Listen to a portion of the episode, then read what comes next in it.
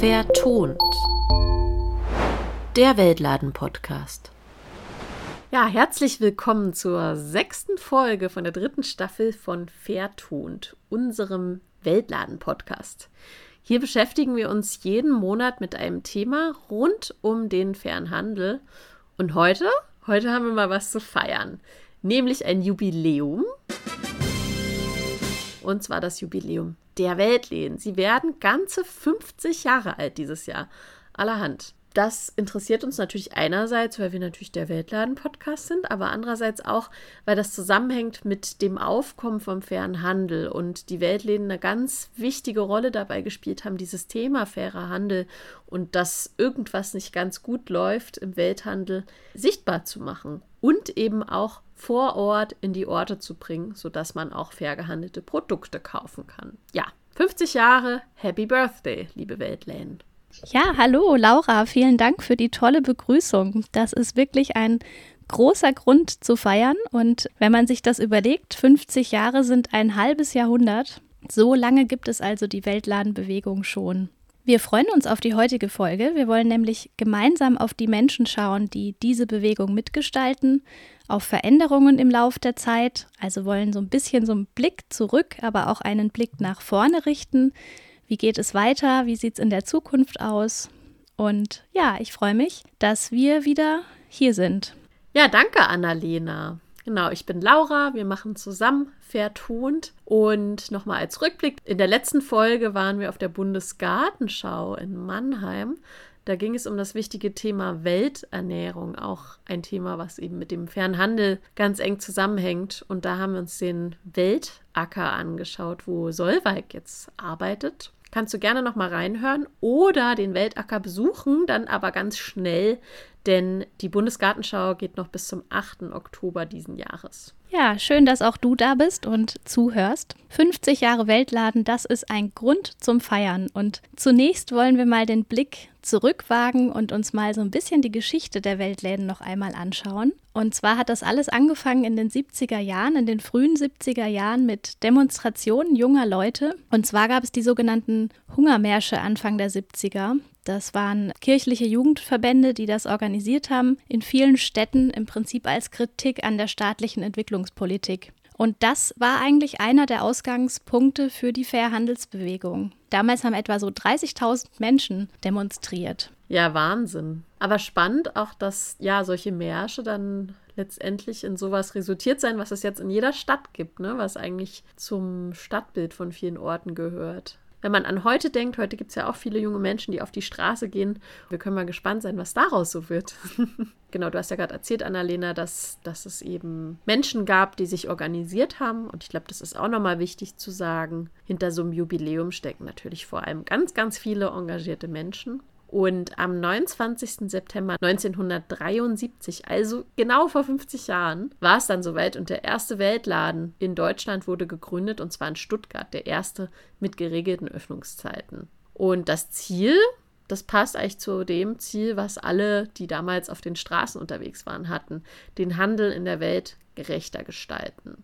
Wir haben ja auch Bilder des ersten Weltladens das ist ein kleiner Laden in Stuttgart in der Blumenstraße 38. Und der sieht auch noch ein bisschen anders aus als heute, ne?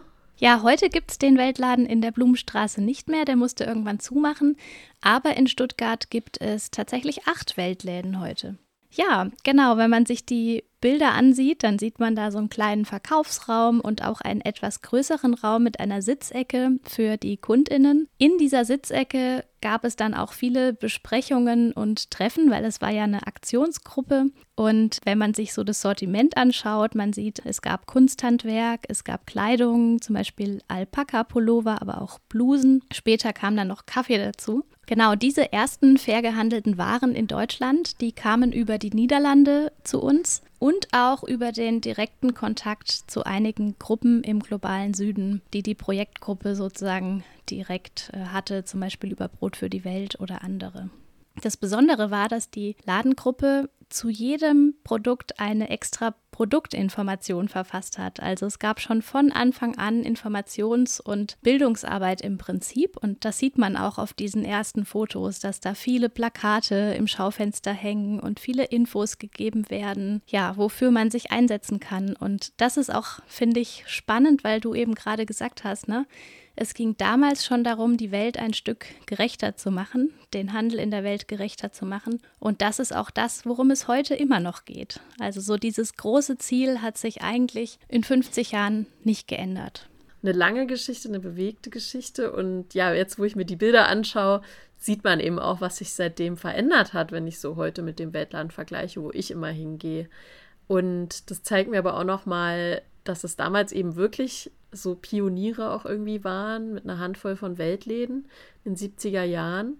Und heute haben wir so viele Weltläden. Es sind um die 900 Weltläden in Deutschland.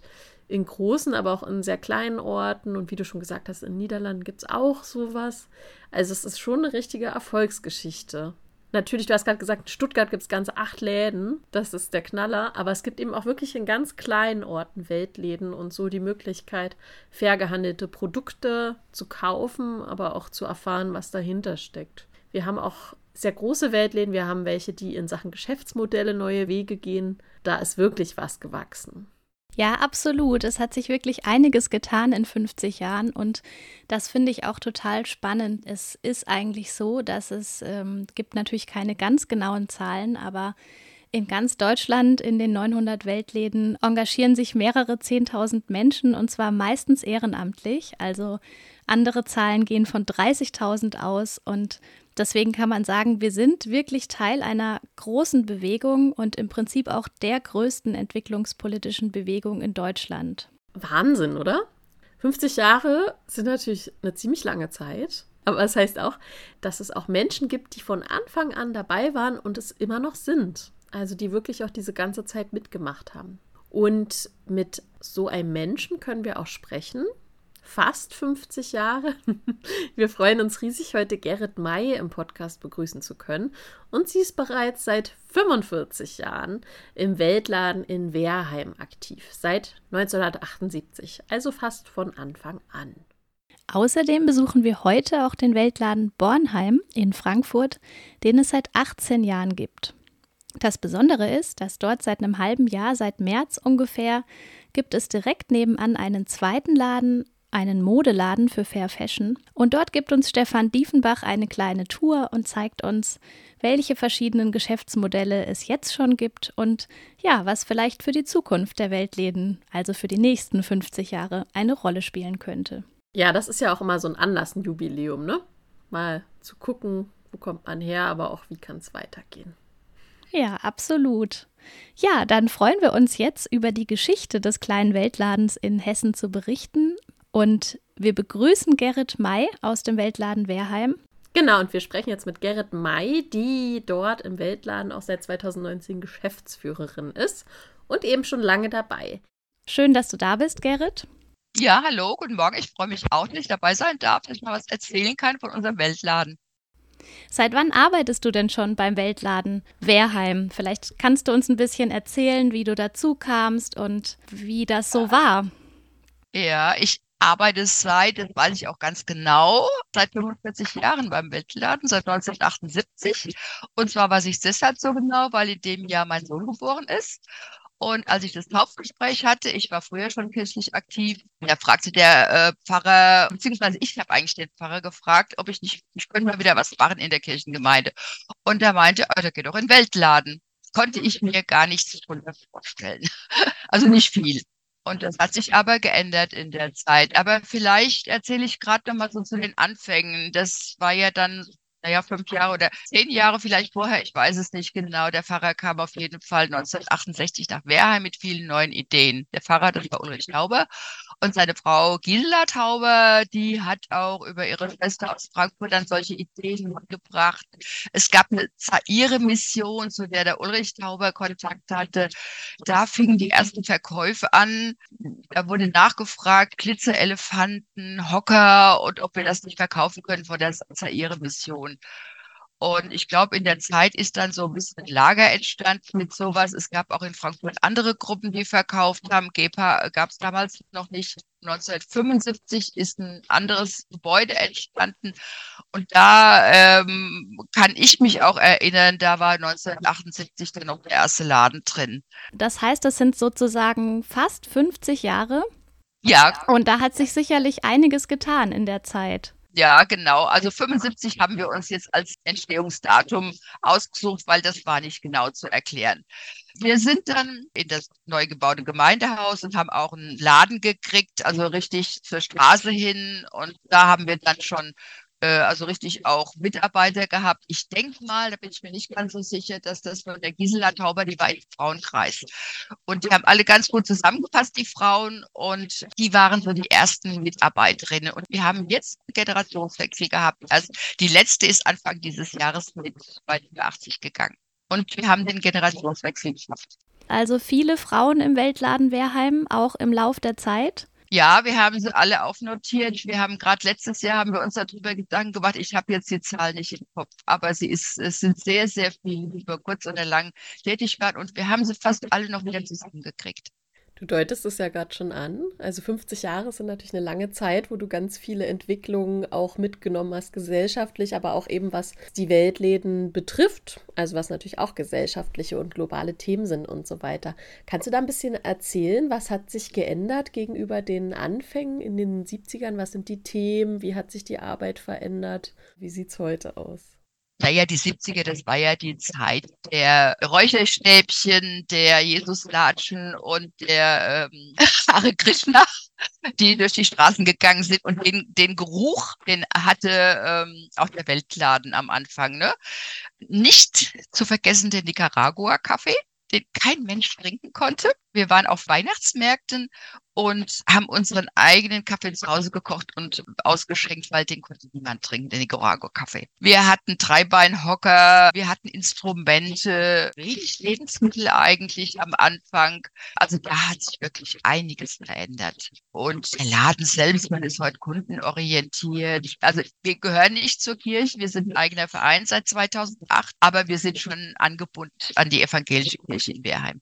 Und da waren am Anfang die Kunden, ach, wir tun euch mal was Gutes oder euch oder den Menschen, wir kaufen da mal ein. Und das hat sich total verändert. Nicht total, aber es hat sich das heißt, es ist weggegangen von so einer Art Spendenhaltung oder so einer Art hilfsbedürftigen Helfen hin zu, ja, die Waren, die Produkte unterstützen. Ja, also da ist ein äh, Umbruch zu merken, also ja schon schon länger, dass die Menschen wirklich gezielt einkaufen. Ja, was natürlich auch eine Herausforderung für unsere Mitarbeiter ist, weil die neuen Kunden, sage ich mal, also wir haben sehr viele Stammkunden, sehr viele, die mal so kommen, aber die Neuen, die möchten Informationen haben. Die möchten wissen, wo es herkommt und die brauchen auch Qualität. Würdest du denn sagen, das hat sich verändert, was sozusagen in den Anfangsjahren für dich wichtig war und was heute wichtig ist? Oder auch aus Sicht des Weltladens? Nee, da hat sich nichts verändert dran. Das ist nach wie vor die Gerechtigkeit. Das war auch das, was mir sehr schnell wichtig war. Die Weltgerechtigkeit im Handel. Und wir machen sehr viele und haben schon immer öffentliche Aktionen gemacht, Plakate geklebt über die Wahlplakate. Ähm, wir haben die Bundestagsabgeordneten angeschrieben. Also wir haben bei vielem mitgemacht, was so auch der Dachverband äh, angeboten hat, auch wenn wir nicht immer Mitglied waren. Also da zu wissen, dass man auf einem Level ist, ist schon, schon wichtig, dass man auch da Hilfe hat. Verändert. Äh, also wir wollten uns überflüssig machen. Das ist selbst mit Rewe und äh, Edeka und Aldi nicht passiert, weil die machen keine Bildungsarbeit, die machen keine Öffentlichkeitsarbeit. Und das ist für mich ein ganz wichtiger Punkt von Anfang an gewesen und bis heute die Menschen mitzunehmen, zu informieren. Es gibt heute noch ganz viele, die nicht wissen, dass es ein Weltladen ist. Da machen wir ganz viel. Wir haben vor zwei Jahren äh, den Anschluss dazu gegeben, dass unsere Kommune zur fairen Kommune wird. Es sind viele dicke Bretter zu bohren, immer noch. Du hast ja gerade gesagt, euer Anspruch am Anfang war, euch überflüssig zu machen. Würdest du sagen, dass das noch nicht der Fall ist, ist auch die Motivation, die dich weiterhin eben dazu antreibt, mitzumachen und dich da einzubringen? Ja, ich denke schon. Lieferkettengesetz, ja, ist ja nur ein Punkt. Es klappt ja alles noch nicht oder die Regierungen sind noch nicht bereit dazu, wirklich die Menschen im globalen Süden, wie es ja heute heißt, ja, mitzunehmen, beziehungsweise sie ernst zu nehmen, den Handel mit ihnen gerecht zu betreiben. Und solange das nicht der Fall ist, sind Weltläden erforderlich. Du hast ja auch schon gesagt, so eure Ziele sind eigentlich auch die gleichen geblieben über die Zeit. Würdest du sagen, die Herausforderungen, die globalen Herausforderungen sind es auch geblieben, nur in anderer Form? Oder würdest du sagen, es gibt weitere neue globale Herausforderungen, die sich im Verlauf der Zeit gestellt haben? Ja, natürlich. Da ist jetzt ein ganz, ganz großes Thema der Klimaschutz. Ja. Wir verschmutzen das Klima und die Menschen, ich habe es im Kongo gesehen, ja, die leiden drunter und denen hilft keiner.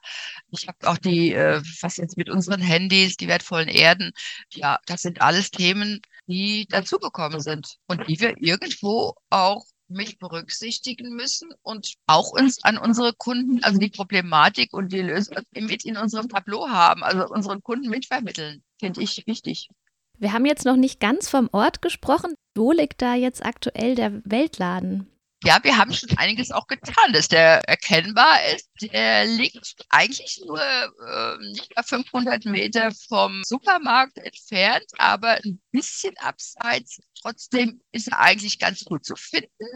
Auf der anderen Seite, wir haben 16 Quadratmeter. Ja, also da ist nicht so viel zu machen. Aber wir haben Fahnen gekauft. Wir haben seit 1992 einen bunten Tukan, der auf unseren Laden hinweist. Das ist eines unserer beiden Maskottchen. Und wir haben einen Elefanten aus dem Benin, den uns Entwicklungshilfe mitgebracht hat, der äh, aus Wehrheim ist und der dort gearbeitet hat. Und der hat jetzt auch eine Werbeaktion. Wir haben dem einfach jetzt mal einen Namen gesucht, um auch unsere Kunden immer wieder in Bewegung zu halten. Und äh, die Glückliche weiß noch nichts davon, die Kundin, aber der heißt jetzt Marti. Martin Dietz war der Mann.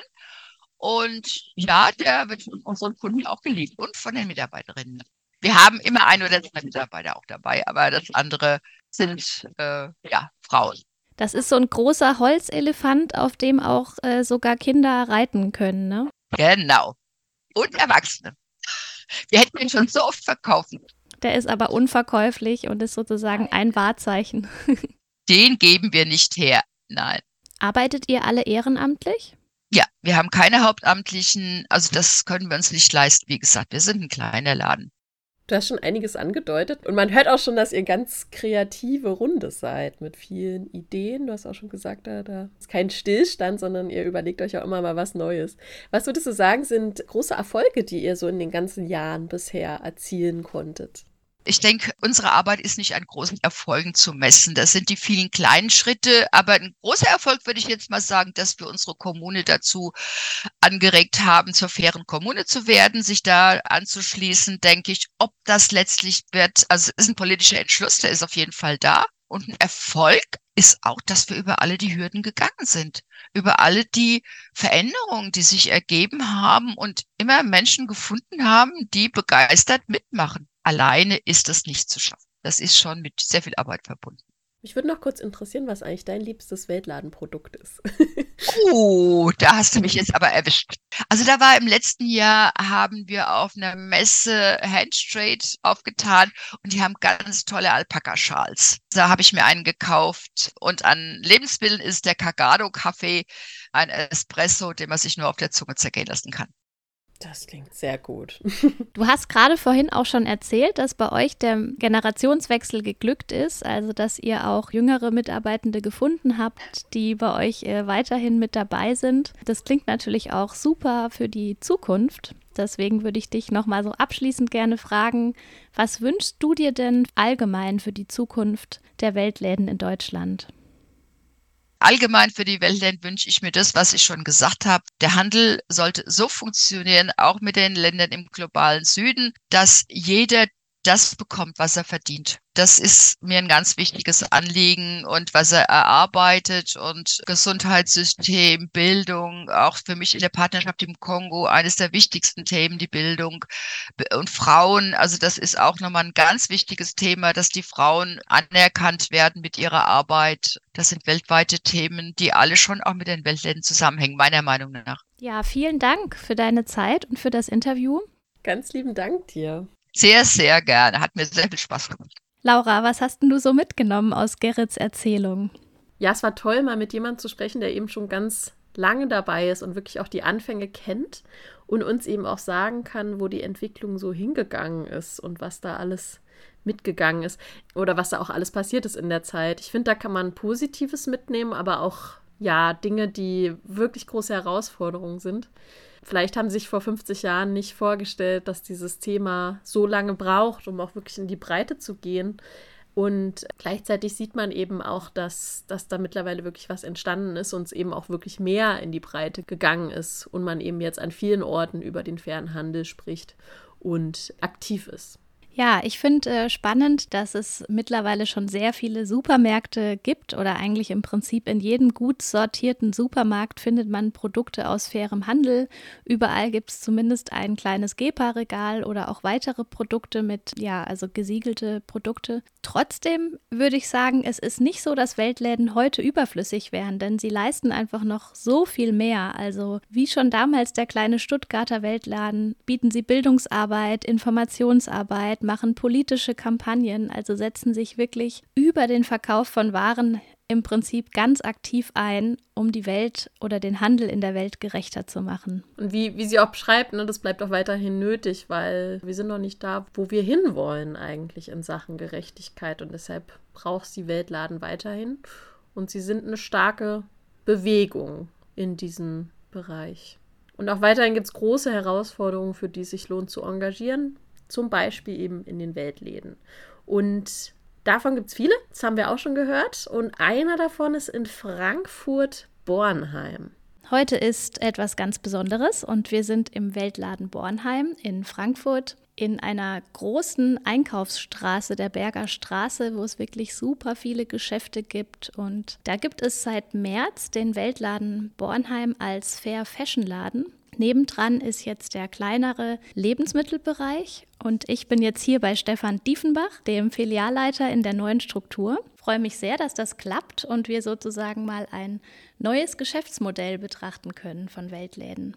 Stefan, seit wann arbeitest du denn beim Weltladen Bornheim? Wie kam es dazu, dass du hier mitmachst? Was ist dir wichtig? Ja, ich bin 2005 eingestiegen, als der Laden hier eröffnet wurde. Die eine Weltgruppe der katholischen Pfarrgemeinde St. Joseph wollte einen Weltladen eröffnen. Sie haben viele Jahre zuvor schon auf dem Tapeziertisch nach dem Gottesdienst Produkte verkauft und waren von der Vielzahl der Produkte so angetan, dass sie gesagt haben, wir brauchen eigentlich mehr Platz, um fair gehandelte Produkte aufzustellen. Und es ergab sich, dass hier in dem Raum, wo wir waren, gab es eine Buchhandlung einer katholischen Schwesterngemeinschaft, die aber diesen Standort äh, aufgeben wollte, musste. Und da hat die eine Weltgruppe gesagt, okay, wir melden uns mal bei der Pfarrei. Und die hat dann den Raum zur Verfügung gestellt. Und die Gruppe suchte aber noch einen zweiten Geschäftsführer, der hier mitmacht, weil die Kollegin Ursula Artmann es nicht alleine stemmen wollte und dachte, es ist gut, im Tandem zu arbeiten, also schon vor bald 18 Jahren eine Doppelspitze im Weltladen.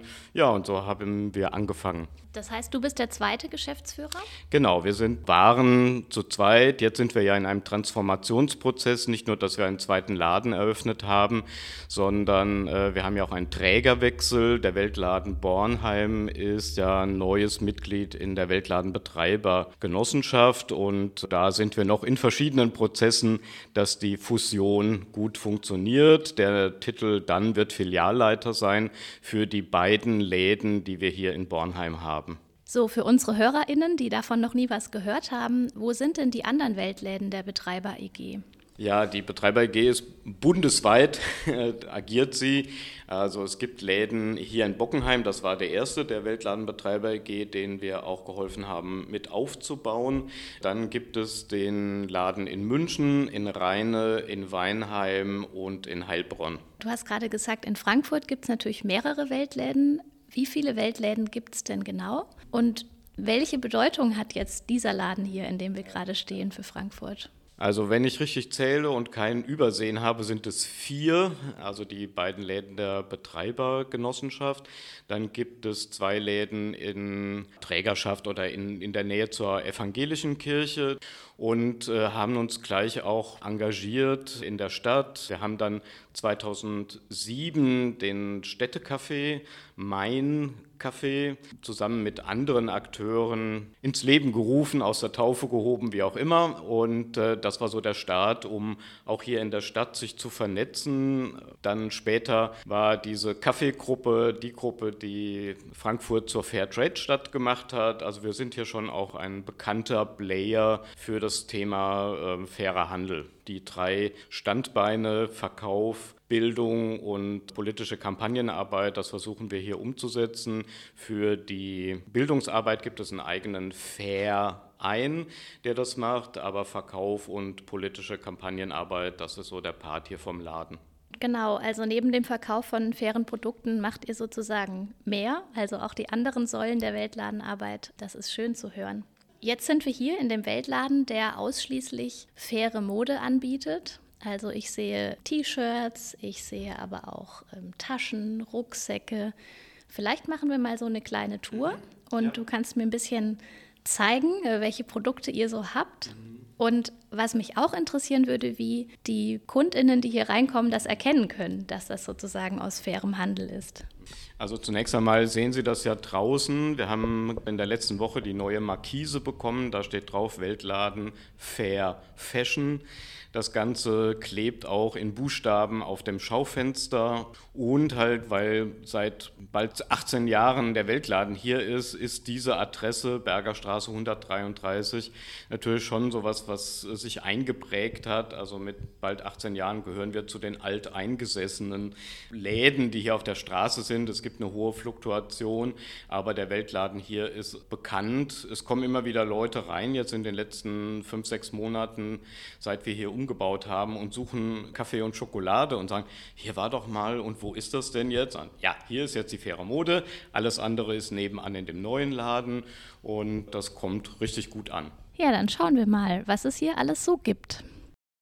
Hm, da gibt es ganz schönen Schmuck also zu Fashion gehört Schmuck auch dazu. Und neben der Kasse haben wir eine offene Vitrine mit Silberschmuck aus Mexiko. Und das ist so der hochwertige Schmuck neben der Kasse, damit man gut beraten kann und auch immer mal ein Auge drauf halten kann. Wir haben auch niedrigpreisigeren Schmuck, also den sogenannten Modeschmuck, den gibt es auch. Aber wir wollten halt in verschiedenen Preissegmenten etwas anbieten. Dann gehen wir in die Herrenabteilung hier. Genau. Also wir haben jetzt Jeans, wir haben T-Shirts, wir haben Hemden, Pullover, Sweatshirts, das ist schon ganz gut, aber es könnte durchaus auch noch mehr werden, ja. Ist auf jeden Fall alles schön nach Farbe sortiert hier. Es gibt auch viele bunte T-Shirts, aber auch Hemden, schickere Hemden und Pullover oben. Draußen stehen gut 15 Kartons mit der Ware für Herbst, Winter. Äh, wir hatten jetzt gerade den Abverkauf der Sommerware, also damit das Lager leer wird für, für die neuen Dinge, die wir jetzt bekommen haben. Es gab schon drei, vier Fragen für Strickjacken. Also wir müssen uns ranhalten, damit wir die Nachfrage äh, da auch bedienen können. Ja, das heißt, ein Besuch hier lohnt sich auf jeden Fall. Ja, also wir haben ja gemerkt vorher schon, äh, die Nachfrage nach fairer Mode äh, steigt. Nach dem Unglück in, in Bangladesch äh, in der Textilfabrik haben schon Leute das mitbekommen einfach und, und versuchen, vielleicht nicht alles, aber doch an manchen Stellen zu sagen, okay, ich möchte gerne zur Veränderung beitragen und kaufe dann vielleicht nicht fünf Billig-T-Shirts, sondern ein oder zwei, die auch nachweislich fair gehandelt hergestellt wurden. Also das Bewusstsein steigt, nicht so schnell, wie wir uns das wünschen, aber auch an anderen Stellen, aber es steigt doch und das macht schon auch Hoffnung. Und auf Hoffnung ist auch dieser Laden gebaut, äh, die Hoffnung, dass es angenommen wird, dass genügend Kundinnen und Kunden wertschätzen, dass wir dieses Risiko eingegangen sind, hierher kommen, was finden, was kaufen. Wir haben mit zwei Läden halt eine größere Belastung, also mehr Personal, was wir auch zahlen müssen, auch eine höhere Miete selbstverständlich und das muss schon erwirtschaftet werden. Ja, es geht nicht um Profit, aber zumindest muss am Ende die berühmte schwarze Null stehen, damit der Betrieb einfach weitergehen kann und wir weiterhin mit dem Verkauf hier die Produzentinnen und Produzenten einfach unterstützen können. Ja. Das heißt, ihr habt nicht nur ehrenamtliche Mitarbeitende, sondern auch Festangestellte. Ja, ich habe es letztens jemandem erzählt und äh, der fragte, wie, mit wie vielen Leuten arbeitet ihr denn hier? Ich sagte, ja, so gut 25. Und da, was, so viele? Und da ist mir selber erstmal bewusst geworden, wie viele das sind. Also die ehrenamtlichen Freiwilligen arbeiten drei Stunden in der Woche, aber es gibt auch Minijobber, Minijobberinnen und auch Festangestellte. Also wir haben schon einen relativ großen Betrieb. Wenn wir dann weitergehen, haben wir dann Badeschlappen, Strümpfe. Toll zu sehen, dass nicht nur einfarbige Strümpfe, sondern auch Strümpfe mit Motiven jetzt gut ankommen und in Mode sind. Und da haben wir eine relativ große Auswahl und das kommt auch gut an. Das ist ja dann auch vom Artikel her sowas, was man auch mal mitnimmt zu einem Geschenk. Es gibt also wirklich Strümpfe mit Fahrrädern, Krebsen, mit Fischen, mit bunten Punkten. Die sind wirklich sehr schön anzusehen. Jetzt sehe ich hier oben ein Schild, Weltladen Fair Fashion, faire Mode aus Indien, Ghana, Nepal und Bolivien. Und unten drunter sind die bunten Kleider von Global Mamas. Ja, diese handgebartigten Kleider sind schon ein ganz toller Hingucker und was sie auch auszeichnet ist, dass die beiden Frauen, die das gemacht haben, dort auch ihre Namen hinterlassen haben. Also das macht die Kleider schon zu etwas Besonderem. Sie kommen also nicht vom großen Wühltisch des Weltmarktes, sondern man könnte mit dem Kleid nach Ghana fliegen und äh, selber schauen, wer sind denn die beiden Frauen, die das gemacht haben. Das macht den fairen Handel aus. Wir können halt Geschichten erzählen. Ja, dann weiter die Wellness-Ecke mit äh, Yoga-Kissen, Yoga-Decke und auch mit Klangschalen.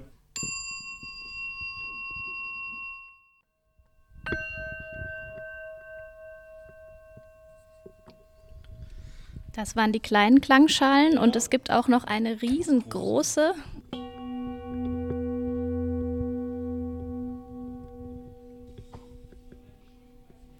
Da hast du mir vorhin schon erzählt, dass das Lehrkräfte gerne nutzen im Unterricht und also nicht die ganz große, das ist ja zu schwer zum Tragen, aber die kleinen, das war wahrscheinlich irgendwann mal Teil einer Fortbildung für Lehrerinnen und Lehrer. Das, man sagt, mit dem kann man für Ruhe sorgen in der, in der Schulklasse.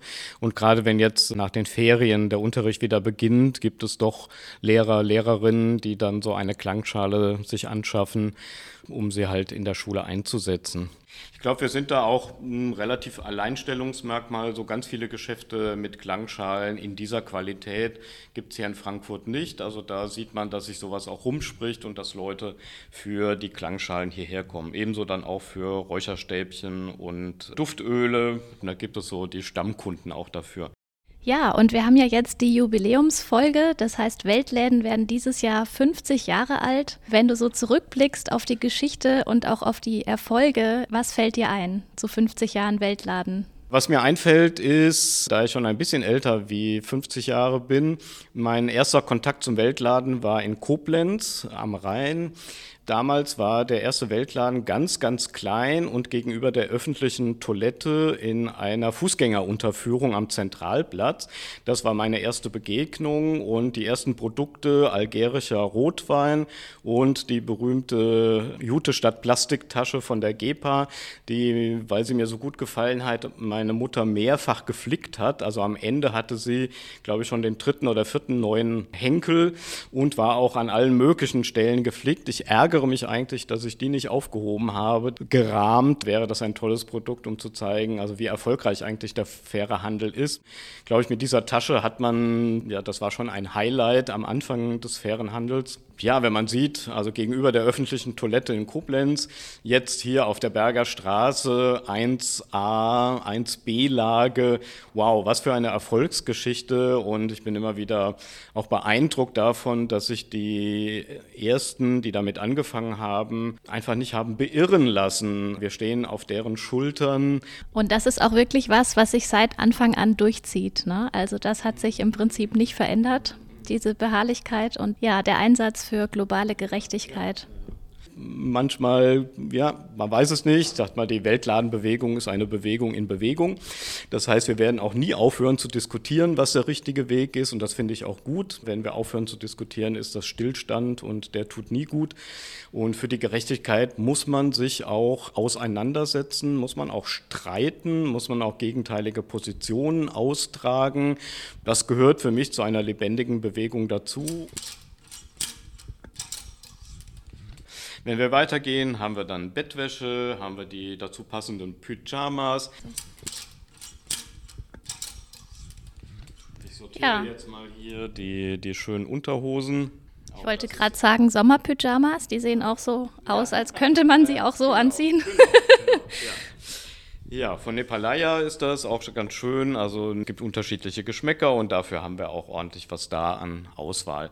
Dann kommen wir zu den Futas, den Badetüchern, die auch für den Urlaub sehr gut geeignet sind, weil sie sehr saugfähig sind aber nicht schwer. Also wer schon mal so ein großes Frotte-Handtuch in seinen Koffer gedrückt hat, weiß, wie viel Platz das einnimmt und wie schwer das ist. Und diese Futters sind wirklich gut geeignet. Sie trocknen gut ab, trocknen selbst auch wieder gut, wenn man sie auslegt und gibt es auch in verschiedenen Farben, in verschiedenen Designs, also für jeden etwas.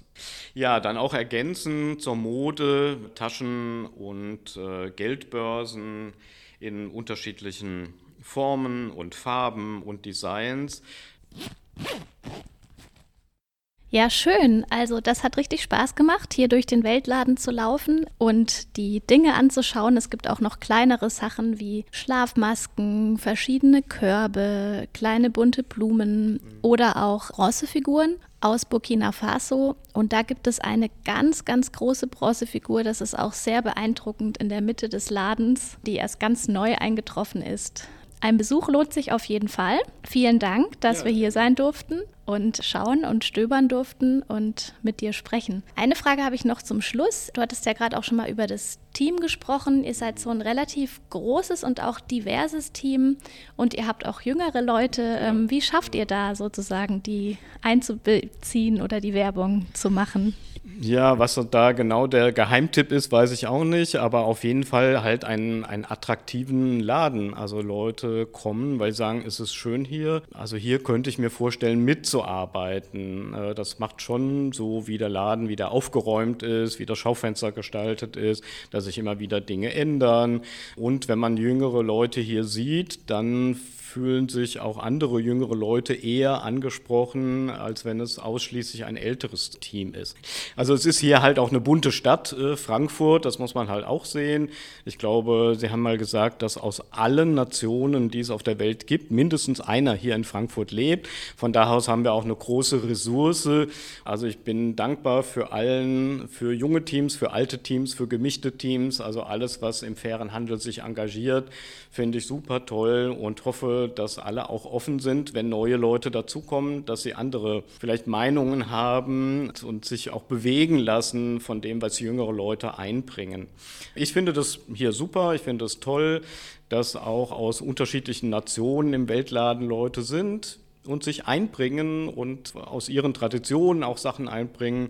Also für mich bereichert das, also Vielfalt bereichert, nicht nur im Weltladen, sondern auch in der Welt und politisch auch.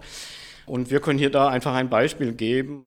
Wenn ich jetzt nochmal an den kleinen Weltladen in Stuttgart denke, in der Blumenstraße, wie er anfangs ausgesehen hat, dann ist das jetzt natürlich was ganz anderes. Eine ganz neue Art von Weltläden und ich bin ganz gespannt, was die Zukunft da noch bringt. Also, weil viele Ehrenamtliche haben eben auch viele Ideen und gestalten die mit. Also, welche neuen Geschäftsmodelle noch entstehen, vielleicht andere themenspezifische Weltläden und so weiter. Woran ich gerade auch noch mal gedacht habe, ist, was Gerrit vorhin gesagt hat. Das Ziel war irgendwann mal, sich überflüssig zu machen als Weltläden. Und ja, da sind wir noch lange nicht. Überflüssig würde dann in dem Fall heißen, dass fairer Handel einfach normal ist und überall stattfindet und dass es keinen unfairen Handel mehr gibt. Und ja, da leisten die Weltläden gerade noch ganz viel, damit wir in diese Richtung gehen, aber es ist leider noch lange nicht so weit, ne? Genau, absolut. Also es bleibt immer noch einiges zu tun und es gibt immer noch Dinge, die wichtig sind. Also gerade jetzt, ne, in Zeiten der großen Klimakrise und anderer großer globaler Krisen, hinterfragen viele Menschen gerade, wie wir handeln, wie wir konsumieren, welche Dinge wir tun können. Und Weltläden können uns hier auch zeigen, wie das geht. Das heißt, ich würde sagen, wir können feiern, also wir dürfen feiern. Es sind wirklich viele Erfolge, die passiert sind. Aber wir brauchen uns auch nicht ausruhen, sondern dürfen auch weitermachen und uns weiter engagieren und ja. Ja, ein Hoch auf die Weltläden und alles, alles Gute. Wir haben gesehen, aus engagierten Menschen kann ganz, ganz viel erwachsen und es ist gerade auch die Gemeinschaft, die dafür sorgt, dass es auch wirksam ist und dass sich Dinge verändern.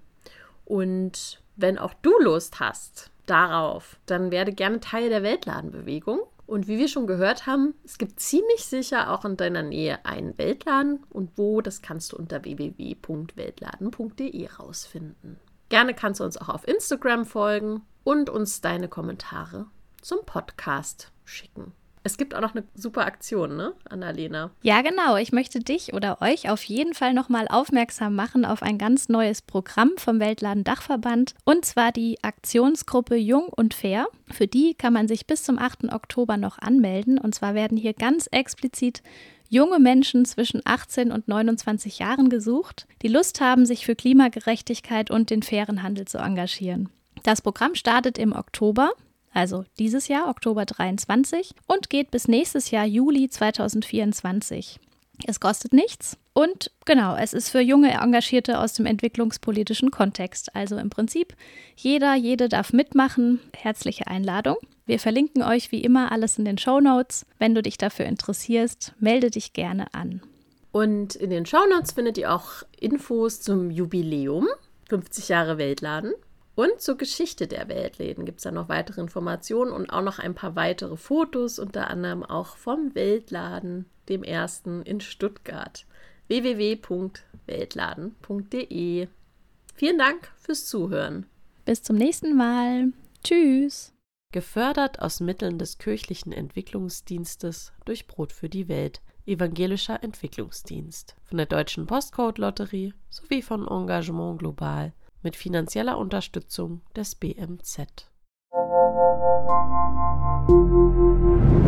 Vertont. Der Weltladen-Podcast.